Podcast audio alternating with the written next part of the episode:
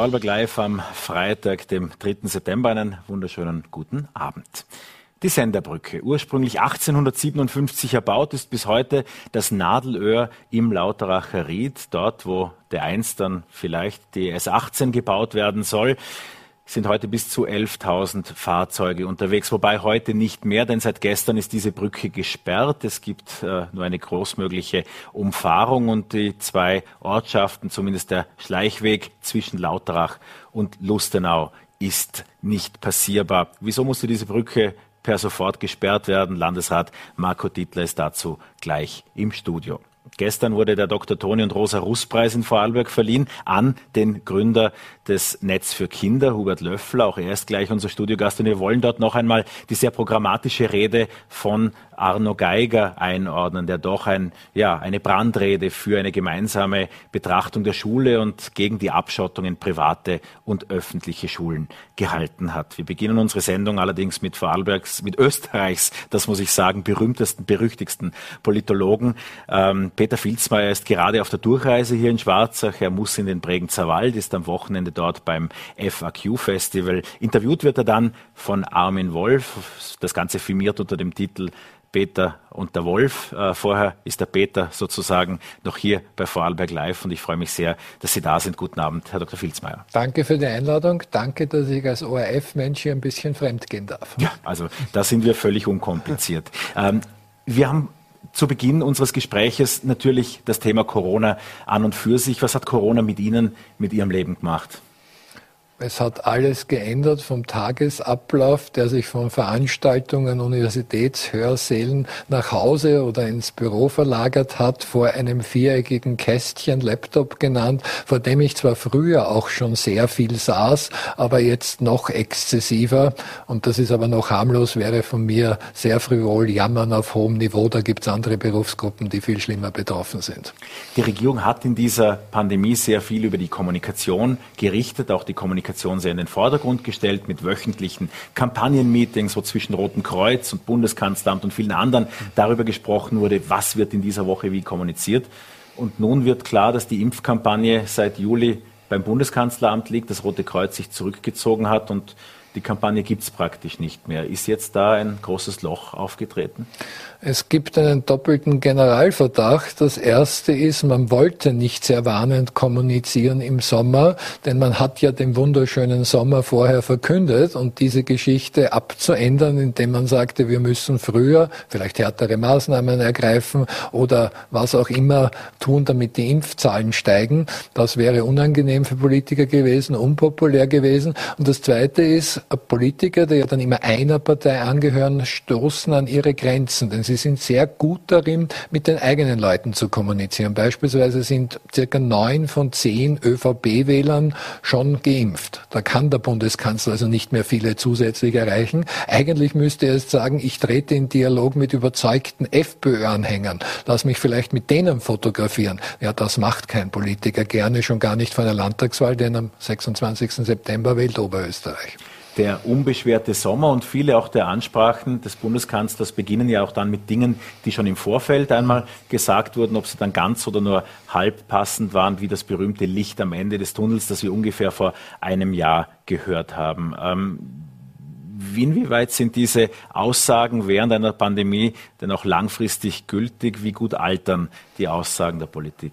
Sie altern sehr schlecht und wir haben eine Vertrauenskrise der Politik. Von praktisch allen Regierungsmitgliedern sind die Vertrauenswerte nicht nur schlechter als ganz am Beginn der Pandemie. Da gab es ein Allzeithoch. Das wäre ein unfairer Vergleich, aber auch weiter kontinuierlich gesunken und jetzt schlechter als im Jänner vor der Pandemie. Und das liegt auch daran, dass man die Lehre zu spät gezogen hat. Prognosen sollte man unterlassen. Manchmal war es ein Glück, dass sie nicht gestimmt haben. Ich erinnere an die 100 100.000 Tote, über 10.000 sind schlimm genug, aber dazu kam es zum Glück nicht. Es ist auch nicht so, dass jeder jemanden kennt, der an Corona verstorben ist, aber das Licht am Ende des Tunnels wurde eben Ende August des Vorjahres angekündigt und was gefolgt ist, ist die zweite Welle, wo es vorübergehend auch sogar war, dass Österreich im Verhältnis zur Bevölkerungsgröße die meisten Toten überhaupt hatte. Das ist eine Statistik, die man nicht anführen will. Und jetzt wurde ja im März erstmals die Pandemie für beendet erklärt, vor dem Sommer de facto wieder. Und nun steht die Politik durch ihre eigenen Kommunikationsspins in einer Situation, wie werde ich denn die Geister wieder los, die ich selbst gerufen habe? Denn man muss jetzt mahnen, und jetzt spricht man nicht von den Infektionszahlen, die Zahlen wohl im Krankenhaus und von Zahlen verstehe ich was, nichts von Epidemiologie und zunehmend auch auf den Intensivstationen sind so hoch, dass alle, auch die Geimpften, betroffen sind. Denn wenn jemand von uns eine Operation hätte und die muss aufgeschoben werden aufgrund der vorrangigen Behandlung von Corona-Kranken, dann sind wir wohl auch massiv betroffen. Seit heute wird in Vorarlberg auch in Einkaufszentren geimpft. Äh, auch es ist im Gespräch, irgendwann einmal mit Incentives, mit Vorteilen für Geimpften noch stärker nach außen zu gehen. Wie sehr glauben Sie, dass das auch in der Gesellschaft gut ankommt, durchsetzbar ist? Ähm, ja, also auch der Politik- und Kommunikationswissenschaftler muss so ehrlich sein, die Patentlösung habe ich nicht und man sollte alles probieren und Belohnungssysteme sind eine Möglichkeit, das zu machen. Ist ein bisschen schwierig in der Verhaltensökonomie, denn da weiß die Wissenschaft zwar nach, das funktioniert, man müsste sich aber quasi für jeden Einzelnen die jeweils passende Belohnung überlegen. Das geht natürlich nicht. Deshalb ist aber ein Lotteriespiel, wenn man es im Burgenland jetzt versucht, vielleicht gar keine so schlechte Idee, denn da kann ich ja verschiedene Preise machen. Und man kann natürlich auch die längst Geimpften mit einbeziehen, denn wie kommen die dazu, dass jetzt später Geimpfte oder die, die sich bisher noch nicht geimpft haben, Belohnungen mit Steuergeld bekommen und wer sehr früh dran war und sich freiwillig sehr früh impfen hat lassen, hat keine Chance auf den Preis. Man muss sich bei den Preisen natürlich ein bisschen was überlegen. In den USA gab es Auswüchse, da hat man überlegt, naja, da gibt's äh, Gegenden, wo die Republikaner sehr stark sind, die sind oft Fans der National Rifles Association, also des größten Waffenverbandes, also verlosen wir Schusswaffen. Das sollte man in einem Land, die ein Gewaltproblem aufgrund freien Schusswaffenerwerbs hat, nun wirklich nicht tun. Das kann im wahrsten Sinn ins Auge gehen. Allerdings ähm, ist äh, jetzt schon die Frage, wer denn die Ungeimpften sind und welche Maßnahmen adäquat sind. Reicht, äh, Sie haben die Verhaltensökonomie erwähnt, das Nudging, also das Schubsen äh, von gewissen Gruppen, um ihnen noch ein Argument, einen, einen, ein, ein Zuckerl zu geben, um dann eben das äh, Impfziel zu erreichen? Oder wären nicht auch grundsätzlich ja noch breit angelegte Überzeugungsversuche auch politisch notwendig? Es gibt tatsächlich noch plus minus zehn Prozent, vielleicht etwas mehr, die sich uninformiert fühlen, die unsicher sind, aber keine grundsätzlichen Impfgegner. Klingt für uns in der Medienwelt verwunderlich. Wie kann man zu wenig Informationen haben, gerade über das Thema Corona? Corona, da gibt es doch eine kommunikative Überfrachtung, aber diese Gruppen kann man tatsächlich noch mit Argumenten überzeugen. Allerdings, da muss man vielleicht Testimonials an seine Seite holen, nicht irgendeinen Sportstar wie Michael Hirscher, sondern auch Personen in beispielsweise migrantischen Communities, mit denen sich Spitzenpolitiker nicht so gerne Seite an Seite zeigen, aber das wäre auf jeden Fall angebracht. Nur den großen Schub würde es nur geben, wenn etwas passiert, was nahezu auszuschließen ist. Von den FPÖ-Wählern ist erst rund ein Drittel geimpft. Also wenn die FPÖ aufrufen würde zur Impfung, dann könnte das noch viele weitere Impfungen auslösen passieren wird es wohl nicht. Wir wollen heute auch über die Seiten sprechen, Ihre Seiten sprechen, die man während der ZIP 2 gegebenenfalls nicht sieht. Äh, ganz generell, wie ist es denn zu allem und zu jedem sofort eine Meinung haben zu müssen? Das fragen Sie mich als Journalist, naja. der jeden Tag einen Kommentar schreibt. Ich habe auch nicht zu allem und jedem eine Meinung, was ich mich bemühe, die Dinge immer aus Sicht meines Fachgebietes, und das ist die politische Kommunikation, zu analysieren. In der Einleitung haben Sie vorher die Schnellstraße und eine Brücke erwähnt, ob die gebaut werden soll oder nicht. Ich weiß es nicht im Fallberg, da bin ich nicht kompetent. Ich kann beispielsweise nur beurteilen, was hat das für eine Bedeutung in der politischen Kommunikation, wenn Wahlen bevorstehen würden, was im Fallberg nicht tun? Kann das zum Wahlmotiv werden? Wenn ja, für wen? Das ist meine Herangehensweise. Medien prägen einen aber natürlich schon, denn ich muss mich an die Medienlogik anpassen. Jetzt bin ich gerade im Paradies, weil wir relativ viel Zeit haben. Oft muss man aber auch ein sehr umfassendes Thema in wenigen Minuten oder manchmal sogar Sekunden behandeln.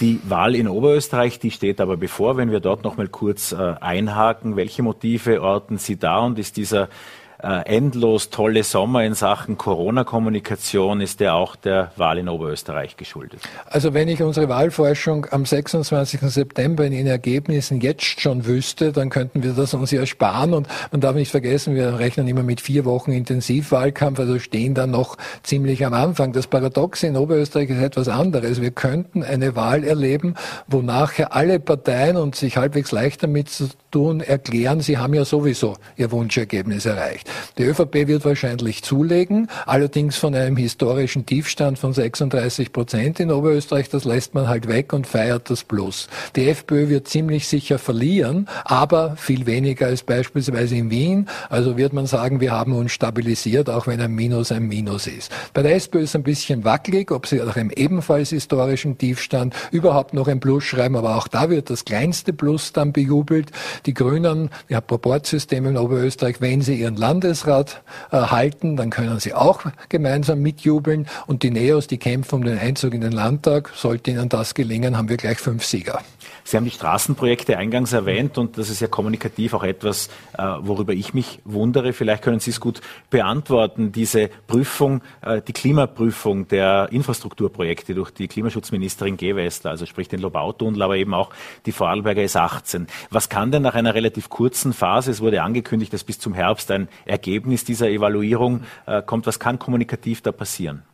Die Frage ist, ob man sich nicht in eine Situation hineinmanövriert, wo keine der beiden Seiten, also Landesvertreter und die Ministerin, ohne Gesichtsverlust wieder rauskommt aus der Kiste, selbst wenn mögliche Kompromisse denkbar wären, beispielsweise, dass das Projekt stattfindet, aber mit vergleichsweise kleinen Änderungen. Und das ist natürlich das Dilemma, dass generell auf offener Medienbühne Verhandlungen nicht unbedingt erfolgreich dann abgeschlossen werden, selbst wenn man sich irgendwie einigen könnte kaum eine Woche, in der Sie eben nicht im ZIP-Studio sich wiederfinden. Wie hat denn der öffentliche Expertenstatus Ihre Arbeit verändert? Ja, es ist die Zusammenarbeit mit Medien spannend und faszinierend und man muss ein bisschen aufpassen, dass man die Prioritäten richtig setzt. Denn wenn es eine Wahlsendung beispielsweise ist oder erfreulicherweise die Analysen nach den Sommergesprächen des ORFs mit den Chefs der Parlamentsparteien, dann schauen dort Hunderttausende, manchmal sogar fast eine Million zu und das prägt einen natürlich auch ein bisschen. Andererseits, wenn ich den Fachzeitschriftenartikel der österreichischen Zeitschrift für Politikwissenschaft verfasse, lesen lesen den vielleicht 500 Menschen und Womöglich ist das schon optimistisch geschätzt, aber das ist auch meine Hauptaufgabe als Universitätsprofessor und das darf man auf keinen Fall nach hinten stellen. Es gibt ja auch immer wieder die, das nette Kokettieren mit Ihrer möglichen Karriere als Sportreporter. Ihre Leidenschaft für den Sport ist deutlich sichtbar. Wie knapp war es denn tatsächlich? Ich war nie zur richtigen Zeit am richtigen Ort, aber ich wollte wirklich als Bub nicht Grisou der kleine Drache, also Feuerwehrmann werden, sondern ich wollte Sportreporter werden. Und das ist immer noch ein irgendwie unerfüllter Bubentraum. Stattdessen habe ich ein Sportbuch geschrieben mit dem Titel Atemlos, weil manche sagen, ich spreche sehr viel, aber kann Ihnen garantieren, ich atme. Aber da war wirklich das Herz dran, das mal zu werden. Offenbar habe ich nur halb Anständiges gelernt und bin dann doch Politikwissenschaftler geworden. Ja, und sitzen am Wochenende jetzt mit Armin Wolf gemeinsam in schönen Bregenzer Wald beim FAQ-Festival. Peter und der Wolf Talk heißt das Ganze. Wie gut kennt man denn nach so vielen Interviews äh, sein Gegenüber?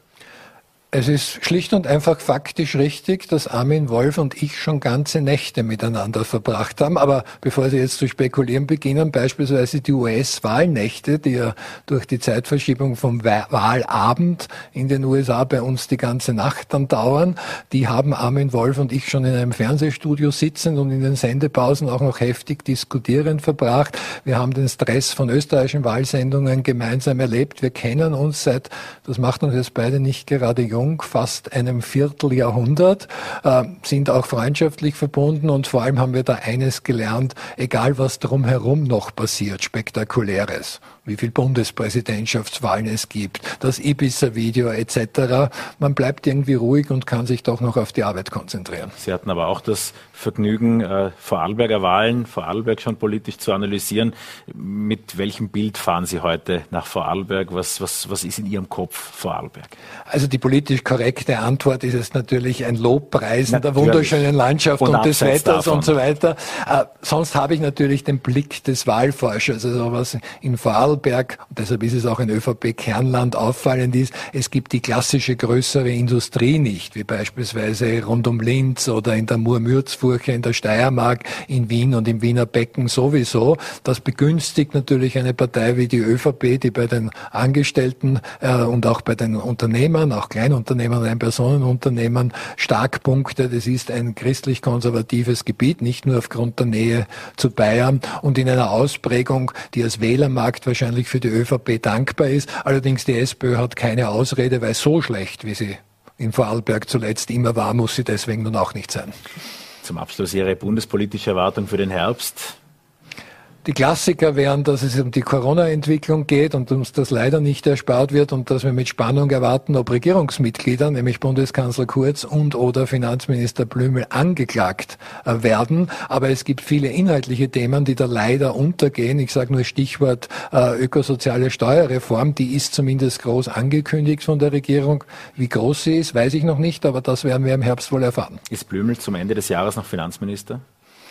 Also diese Prognosen, wenn ich vorher die Regierung für ihre Corona-Prognosen äh, kritisiert habe, mache ich ganz sicher nicht. Es ist nur klar, dass die Belastungsprobe der Regierung extrem steigt, wenn es zu Anklagen kommt, obwohl, das ist wichtig zu betonen, Unschuldsvermutung muss man auch ernst meinen. Es kann nicht nur eine journalistische Schutzformulierung sein, damit man nicht verklagt wird, sondern Unschuldsvermutung muss auch gelebt werden. Und da sind wir in einem Dilemma. Denn die Unschuldsvermutung gilt nicht nur nach der Anklage, sondern bis zu einem rechtskräftigen Urteil, also bis nach allen Berufungen. Das könnte dann im Fall des Falles tatsächlich Jahre dauern und wäre eine extreme Belastung der Innenpolitik. Denn wer sich unschuldig fühlt, sagt, warum sollte ich zurücktreten? Wenn sich nachher meine Unschuld rausstellt, bin ich der Dumme gewesen. Kritiker sagen natürlich, es ist vollkommen bewusst naiv, Realitätsverleugnung. Zum einen sollten Regierungsmitglieder angeklagt sein, belastet das nicht die Regierungsarbeit oder generell die österreichische Politik und Demokratie. Aber halten Sie eine unbeschwerte Arbeit unter einem solchen Damoklesschwert für möglich?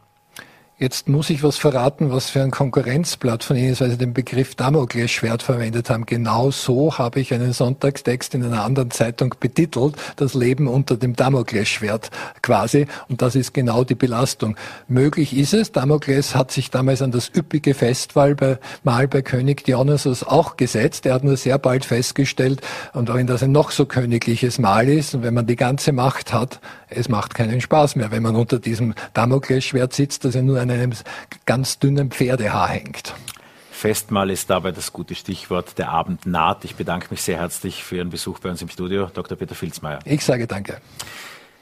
Der Russpreis hat gestern im Bregenzer Festspielhaus stattgefunden und es war ein sehr stimmungsvoller Abend, äh, insbesondere weil der Preisträger in seinem Leben Kinder in den Mittelpunkt gestellt hat, jenen zu helfen, jene zu unterstützen, die nicht auf der Sonnenseite des Lebens auf die Welt gekommen sind und das hat im Alltag viele Ausprägungen. Das Netz für Kinder kennt nahezu jede Vorarlbergerin, jeder Vorarlberger. Die gelben Enten sind äh, zu einem Markenzeichen geworden und ähm, ja, es war eigentlich die Sozialpolitik der 1990er Jahre, die den Preisträger bewegt haben, wie gestern auch ausgiebig beschrieben wurde um eben selbst etwas zu machen. Wie das Ganze entstand, das soll uns selbst erklären. Ich freue mich sehr, dass der Toni Russ Preisträger Dr. Hubert Löffler bei uns zu Gast ist. Einen schönen guten Abend. Schönen guten Abend, danke für die Einladung. Was war das für ein Abend gestern aus Ihrer Perspektive? Kann man so viel Lob ertragen? man kann es natürlich ertragen und wenn man es kriegt, dann erträgt man es auch. Aber es war schon äh, ein bisschen in schwindeligen Höhen für mich. Ich bin eigentlich ein Mensch, der, das hat man auch gestern bei der Laudatio gesagt, der in einer sehr einsamen Gegend im Müllviertel aufgewachsen ist. Im Urwald. Im Urwald hat man gesagt, der Ort hat Kriegwald geheißen und er ist am Fuße des Böhmerwaldes. Und äh, dort war ich meine ersten zehn Jahre, äh, habe ich gelebt. Und äh, da sind eher um mich herum 500 Bäume gestanden und nicht 500 lebendige Menschen, die alle auf ihre Augen und ihre Ohren auf mich gerichtet haben. Von daher war es ein ganz besonderer Augenblick für mich, aber auch ein sehr schöner Augenblick, weil ich sehe mich vor allem auch als Proponent für das Netz für Kinder und für das wurde ich ja auch geehrt. Und da tragen ganz viele Menschen mit mir diese, diese, dieses, äh, dieses Projekt mit. Das Netz für Kinder, vom Namen her kennen es viele, auch dass Ilga Sausgruber eine äh, Bewerberin des Netz für Kinders war, das weiß auch noch so mancher. Was konkret macht das Netz für Kinder? Ja, unser Anliegen sind Kinder aus Familien, die in schwierigen Situationen, vielen äh, familiären schwierigen Situationen sind. Das ist entweder, weil die Eltern armutsgefährdet oder überhaupt arm sind, weil sie überfordert sind mit der Erziehung, weil sie in bildungsfremden oder bildungsfernen äh, Bereich eigentlich sind und weil sie oft wenig Kontakte haben. Und diese Situation ist für die Kinder, die in diesen Familien leben, eine Situation, in der sie Unterstützung brauchen, in der, man, in der man etwas für sie tun sollte. Und da gibt es natürlich staatliche Einrichtungen, Landeseinrichtungen, insbesondere die Kinder- und Jugendhilfe, die da tätig wird, wenn es solche Familien gibt. Aber diese Hilfe ist begrenzt und die war in den 90er Jahren ist sie noch mehr begrenzt worden. Das hat mich, wie man gestern gesagt hat, wütend gemacht. Das stimmt nicht ganz. Es hat mich etwas betroffen gemacht und es hat dazu geführt, dass ich überlegt habe, wie kann man denen trotzdem helfen. Und da ist mir das Engagement der Vorarlberger eingefallen, beziehungsweise bewusst gewesen, dass sie sich immer auch äh, privat für andere einsetzen. Und das habe ich versucht zu nützen. Und so ist das Netz für Kinder gegründet worden. Die Festrede hat äh, neben ihrem Wegbegleiter Peter Kopf der Schriftsteller Arno Geiger gehalten und dort eine sehr programmatische Rede, in der er beschrieben hat, wie eben Privatschulen auch den öffentlichen Schulen im Umkreis gute Schüler absaugen und damit auch Ungleichverhältnisse entstehen lassen. Wie ging es Ihnen bei der Rede? Ich habe mit Arno Geiger im Vorfeld einige Gespräche geführt und habe äh, ihm auch erklärt, was der Hintergrund meines Engagements ist. Und der Hintergrund meines Engagements ist, dass dieses Verhältnis zwischen Reich und Arm, diese Anzahl der immer ärmer werdenden Hauptbevölkerung, dass die ein Problem darstellt und dass mich die, äh, dass mich die eigentlich beelendet. Und er hat gesagt, ein Teil davon kommt sicherlich aus dem Bildungssystem, weil das Bildungssystem äh, vererbt sozusagen nicht auf körperliche Weise, aber auf soziale Weise äh, dieses, die Bildungschancen quasi. Das heißt, eine Familie, in der wenig Bildung vorhanden ist, wird ihre Kinder nicht motivieren, sich äh, eine Lehre zu machen oder sogar die Matura zu machen und dergleichen. Und dadurch bleibt dieses niedrige Bildungsniveau erhalten. In Vorarlberg äh, ein besonderer Platz, wie es so oft heißt, gibt es auch etwas mehr Geld als in anderen Bundesländern. Der Wohlstand ist vorhanden und viele können gar nicht glauben, dass es in unserer Mitte auch dramatische Fälle gibt, dass es auch Armut gibt, dass es auch deutlich Benachteiligte gibt. Was für Fälle, auf welche könnten Sie verweisen, wenn da Menschen ein zu positives Eigenbild haben? Ja, ich kann jetzt nicht, ich will jetzt nicht Einzelfälle beschreiben, äh, aber es ist so, dass es viele Kinder gibt, die in Familien leben, wo die Eltern einfach keine Zeit haben. Und zwar einfach keine Zeit haben, weil sie sich um das Notwendigste selber kümmern müssen oder auch nicht äh, die Chance sehen, ihre Kinder wirklich, äh, wirklich zu fördern, weil sie überfordert sind, weil sie zum Beispiel psychisch krank sind, weil sie wenig Kontakte haben. Es gibt niemanden, der ihnen etwas rät und ihnen sagt, du könntest dich dorthin wenden oder dorthin wenden. Und solche solche Familien gibt es wirklich viel, viel mehr, als man denkt. Wir haben in der IFS Familienarbeit, wo ich früher gearbeitet habe und auch im Vorarlberger Kinderdorf, haben wir etwa 400, 500 Familien laufend, die wir betreuen, betreut haben und die diese Einrichtungen betreuen, weil die Kinder in solchen prekären Situationen leben. Wie viele Kinder sind das, die ungefähr in diesen 400 Familien betreut werden? Ja, das sind also, manchmal ist es nur ein Kind, manchmal sind es aber auch fünf oder sechs Kinder. Also wenn man einen Durchschnitt von zwei oder drei rechnet, dann sind es über 1000 Kinder. Wie kann das Netz für Kinder, aber auch andere Organisationen diesen 1000 Kindern die es nicht gut erwischt haben, in Vorarlberg helfen? Ja, die erste Frage ist, wie kommt man überhaupt zu diesen Kindern? Und diese, zu diesen Kindern kommt man über die Jugendämter. Die Jugendämter erfahren von den Nachbarn, von den Verwandten, von der Gemeinde, von irgendwelchen anderen Schulen, Schule zum Beispiel, dass es da scheinbar schwierig ist in dieser Familie. Und dann wird das Jugendamt aktiv. Und dieses Jugendamt gibt dann diese Familie eben einer der Sozialeinrichtungen des, der Kinder- und Jugendhilfe. Und diese Kinder- und Jugendhilfe hat aber nur ein begrenztes äh, begrenztes Möglichkeit zu arbeiten. Wenn man 400 oder 500 Familien hat und dann vielleicht gibt es 100 Sozialarbeiter, dann äh, ist das einfach zu wenig. Und da haben wir gesagt, es braucht über diese öffentliche Hilfe noch eine zusätzliche private Hilfe. Und das, wir fangen sozusagen an als Netz für Kinder, wenn die öffentliche Hilfe aufhört. Und wir kriegen diese Fälle von diesen Sozialeinrichtungen, wissen wir, dass dort Not wäre. Und äh, wir wenden uns dann an diese Familien und an diese Kinder und versuchen, eines unserer Projekte, sie in eines unserer Projekte zu bringen. Wie finanziert sich das Netz für Kinder? Finanziert sich zur Gänze aus Spenden. Also wir haben keinerlei öffentliche Mittel, das ist ja auch der Sinn. Wir wollen ja genau die öffentlichen Mittel ergänzen und nicht die öffentlichen Mittel wieder abzwacken für unsere Zwecke. Wir sind ja eigentlich auch keine wirkliche Sozialeinrichtung, keine neue Sozialeinrichtung, sondern wir sind eine Einrichtung, die Gelder sammelt, um bestimmte Projekte mit diesen Kindern durchzuführen. Aber wir führen sie nicht selber durch, sondern wir geben sie anderen Sozialeinrichtungen und finanzieren sie dort, die, sie dann, die diese Projekte dann durchführen. Das ist in erster Linie die IFS Vorarlberg, das IFS Vorarlberg, teilweise auch das Vorarlberger Kinderdorf.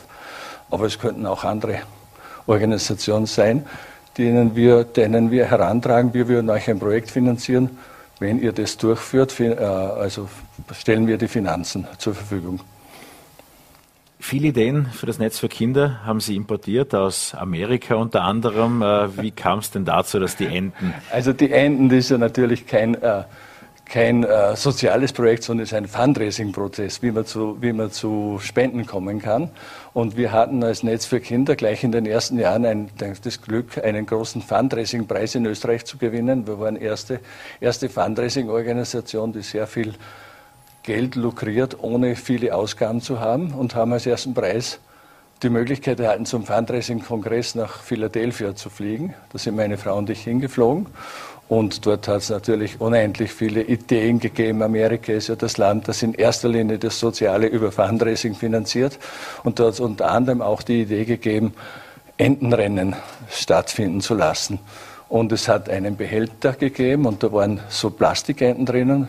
Und meine Frau hat gesagt, man hat sie gefragt, viel, was schätzen Sie, wie viele Enten da drinnen sind? Und meine Frau hat gesagt, zwei, zwei, zwei. Das schaut aus wie, wie Enten. Keine Ahnung, wie viel wirklich da drinnen waren. Und hat mich gebeten, auch mitzutun. Dann habe ich gesagt, zwei, zwei, drei. Und dann waren genau 223 Enten in diesem Behälter. Und man hat uns ein großes Geschenk gemacht mit Enten, mit Entenkrawatte, Entenuhren und so weiter. Viele Utensilien, die wir dann nach Österreich mitgebracht haben zurück und uns in unserem Kreis gefragt haben, was machen wir jetzt damit? Und dann haben wir gesagt, dann machen wir auch ein Entenrennen. Nicht so ein großes wie in Amerika, zum Beispiel im Mississippi, 100 Kilometer mit Lastwagen voller Enten, sondern ein kleines in der Nafla in Feldkirch mit 100 Enten. Aber wir hatten als Preis eine 2CV-Ente, die wir gesponsert bekommen haben.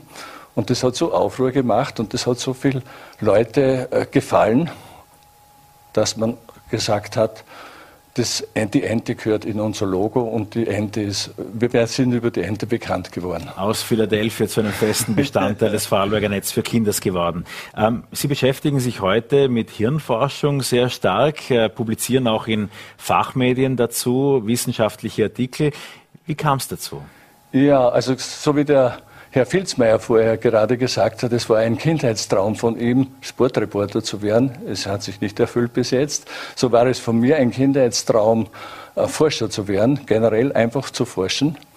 Und das ist sich aber im Laufe des Lebens eigentlich nie ausgegangen, weil dann habe ich selber Kinder gekriegt, dann habe ich so viele berufliche Tätigkeiten gehabt.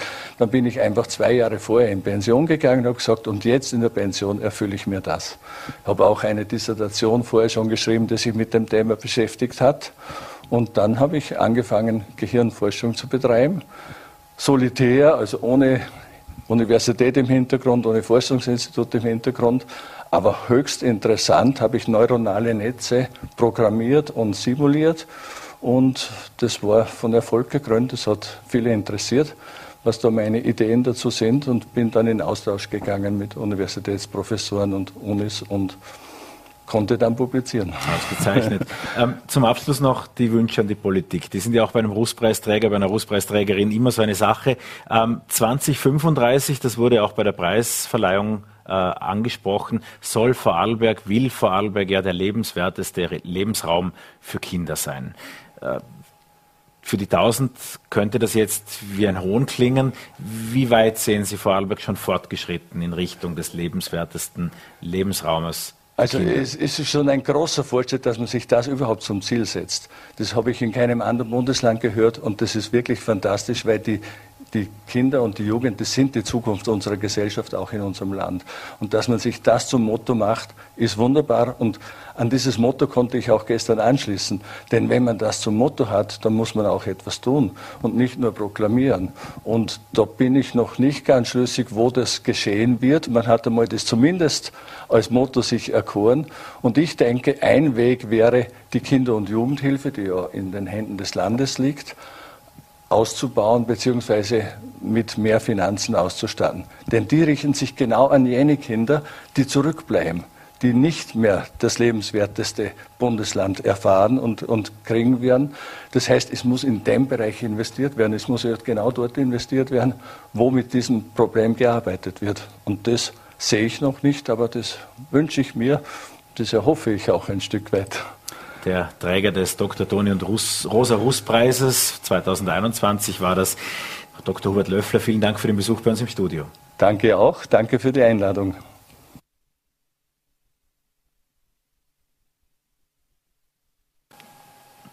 Bei uns geht es nun weiter mit der Senderbrücke. Am Donnerstag kam die überraschende Nachricht per sofort, die Senderbrücke zwischen Lustenau und Lauterach. Dieses Nadelöhr im Ried, an dem so viele Lkw umkehren mussten, das gilt jetzt für alle Autos. Es wird ab sofort gesperrt, für den motorisierten Verkehr jedenfalls. Äh, manch einer fragte sich, Fakt oder Fake? Ist das nur ein vorgeschobener Vorwand, um diesen ungeliebten Schleichweg loszuwerden? Dazu ist nun Landesrat Marco Dittler bei uns im Studio. Ich freue mich sehr, dass Sie da sind. Guten Abend. Herzlichen Dank für die Einladung. Dass die alte Brücke, getreu dem alten Haus von Rocky Docky, äh, knarrt und stöhnt und weint, das war allseits bekannt, schon seit vielen Jahren, dass da zu viel Verkehr drüber geht auch. Wieso waren jetzt Sofortmaßnahmen notwendig? Das ist richtig, das war bekannt, das kann ich auch näher erläutern. Äh, das Land hat, und das muss man wissen, etwa 600 Brücken im Einsatz oder hat in seinem Eigentum an den Landesstraßen 600 Brücken. Alle 600 werden einem genauen Monitoring unterzogen. Das ist eine Besichtigung oder eine Kontrolle oder das stärkste Instrument ist die Brückenprüfung. Die wird alle sechs Jahre nach den Richtlinien ungefähr gemacht, kann etwas länger dauern, wenn die Brücke neuer ist oder kann verkürzt werden. Die angesprochene Senderbrücke ist 2018 einer letzten Brückenkontrolle in diese Dimension unterzogen worden und man hat 2018 das Intervall für die Kontrolle auf drei Jahre festgelegt. Es läuft jetzt aktuell die Brückenkontrolle, die Prüfung dieser Brücke im Detail, also nicht nur eine oberflächliche Besichtigung, sondern wirklich eine Detailprüfung. Und diese Woche, Mittwoch, hat uns ein sehr alarmierender Zwischenbericht erreicht, nämlich des externen Prüfers. Hier wird ein Ingenieurbüro beauftragt, diese Prüfung extern vorzunehmen. Und diese Prüfung hat zum Ausdruck gebracht, dass Gefahr in Verzug ist dass eine weitere Aufrechterhaltung des Verkehrs nicht vertretbar ist und dass die Brücke zu schließen ist. Gefahr in Verzug auch deshalb, äh, weil es in den vergangenen Jahren ja auch immer Aufrufe gab, besonders langsam über die Brücke zu fahren. Es waren Tempowarner eingebaut, es wurde die Geschwindigkeit angezeigt und dennoch sind sehr, sehr viele einfach viel zu schnell darüber gefahren. Was ist das Hauptproblem, die Erschütterungen? Es gibt drei Probleme. Die Brücke war ja ursprünglich nicht für den motorisierten Verkehr gedacht. Jetzt hat man drei hm, Regelungen oder, oder Blockaden eingeführt, um sie etwas zu schützen. Punkt eins eine Höhenbeschränkung. Die wurde immer wieder etwas missachtet. Das lässt sich dann gut erkennen, indem es offensichtliche Beschädigung auch an den äh, Brückenpfeilern gibt. Punkt zwei eine Tempo Beschränkung, damit die Erschütterungen nicht so groß sind, 10 kmh. Auch das wurde nur bedingt eingehalten. Und Punkt 3 eine Tonnagenbeschränkung äh, auf dreieinhalb Tonnen. Auch das wurde nicht immer eingehalten, hat sich dann natürlich mit der Höhe etwas auch zusammengespielt. Und die drei Punkte, die nicht eingehalten wurden, haben dazu geführt, dass die Brücke nicht nur oberflächlich durch Anfahrtsschäden beschädigt ist, sondern dass sich die Fachwerksknoten auch entsprechend verschoben haben. Also wirklich gravierende Mängel hier festgestellt wurden, die uns zu diesem leider sehr drastischen Schritt dann veranlasst haben. Die Landesstraße 41, diese L41 quer durchs Ried, ist ein verhältnismäßig abenteuerlicher Weg für alle, die es nicht kennen, insbesondere ob der Anzahl der Autos, äh, der fehlenden Breite der Straße und natürlich auch des Nadelsöhr der Senderbrücke. Viele haben sich dort schon ihre Außenspiegel abgefahren äh, und gefährliche Situationen erlebt. Wie groß ist denn eigentlich das Interesse seitens des Landes, dort überhaupt jemals wieder eine Brücke aufzubauen? Das Interesse ist schon gegeben, weil ich erachte das schon als eine wichtige Verkehrsinfrastruktur, weil sie uns natürlich auch entlastet von den ohnehin schon sehr belasteten Gebieten, beispielsweise in Dornbirn oder in Lustenau. Es ist schon eine große Entlastung für viele in diese Richtung. Und wir arbeiten jetzt äh, zur Stunde an möglichen Lösungen, diese diese Verkehrsverbindung auch wiederherstellen zu können, so schnell wie möglich. Es ist nicht ganz einfach, weil die Brücke natürlich auch denkmalgeschützt ist. Das heißt, wir durften sie bis zum jetzigen Zeitpunkt eigentlich nicht verändern, abtragen oder woanders aufbauen. Diese Möglichkeit ist jetzt gegeben. Also es, es ist wirklich Gefahr in Verzug ja. und das führt auch dazu, dass in Absprache mit dem Bundesdenkmalamt es jetzt möglich ist, ja, diese Brücke ortsveränderlich abzutragen, professionell abzutragen, an einer anderen Stelle wieder zum Einsatz zu bringen und eine entsprechende entsprechende Behelfsbrücke hier zum Einsatz zu bringen. Das wird geprüft. Gleichzeitig will das Land hier, und das sage ich ganz bewusst, keine Transitstrecke öffnen. Es soll hier nicht der Schwerverkehr durchs Ried es soll die staugeplagte Bevölkerung in Lustenau entsprechend auch entlastet werden. Aber es ist nicht unser Ziel, hier LKWs die Durchfahrt zu ermöglichen. Und auch das fordert uns natürlich mit den ein oder anderen Überlegungen, um das zu verhindern.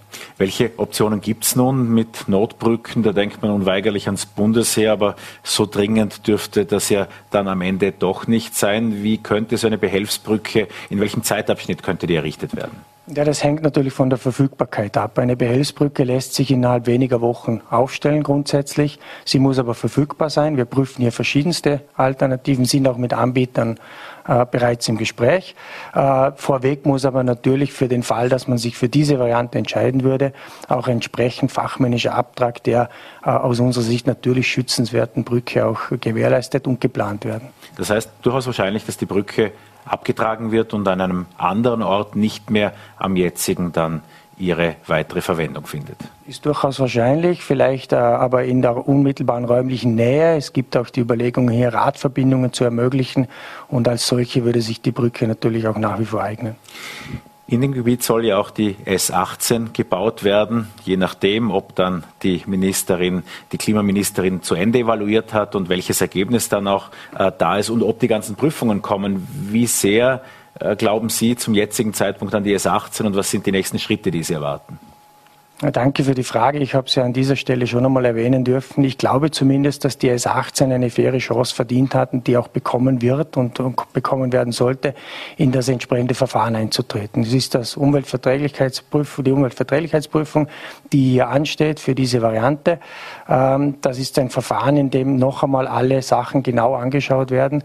Die S18 kann und wird hoffentlich auch im Gespräch mit der Klimaschutzministerin so entsprechend baulich ausgeführt, dass man sagen kann, das ist eine Entlastungsstraße für die staugeplagte Bevölkerung in Vorarlberg und die ist so konzipiert und baulich ausgeführt, nämlich großteils Unterflur, wie man im 21. Jahrhundert Entlastungsstraßen auch plant.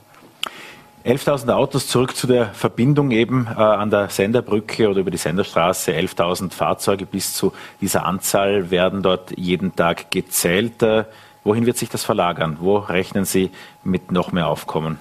11.000 ist natürlich der absolute Spitzenwert. Wir gehen von durchschnittlich 8.000 Fahrzeugen aus. Äh, und natürlich wird sich das äh, nördlich und südlich dieser, dieser Verbindungsstraße verlagern. Eine große Verlagerung wird eben nach Lustenau ins Ortsgebiet oder von Lustenau aus dem Ortsgebiet heraus Richtung Dornbirn äh, sein. Die andere Verlagerung wird sich Richtung Hartfußach bewegen. Landesrat Marco Dietler, vielen Dank für diese Einblicke und für diese äh, Erläuterung, warum das für alle offenbar so überraschend kam. Herzlichen Dank, gerne. Das war Vorarlberg Live für diesen Freitagabend. Ich freue mich sehr, dass Sie dabei waren. Wir sehen uns am Montag wieder hier auf Voller.t, VNRT und Ländle TV. Ihnen ein schönes Wochenende.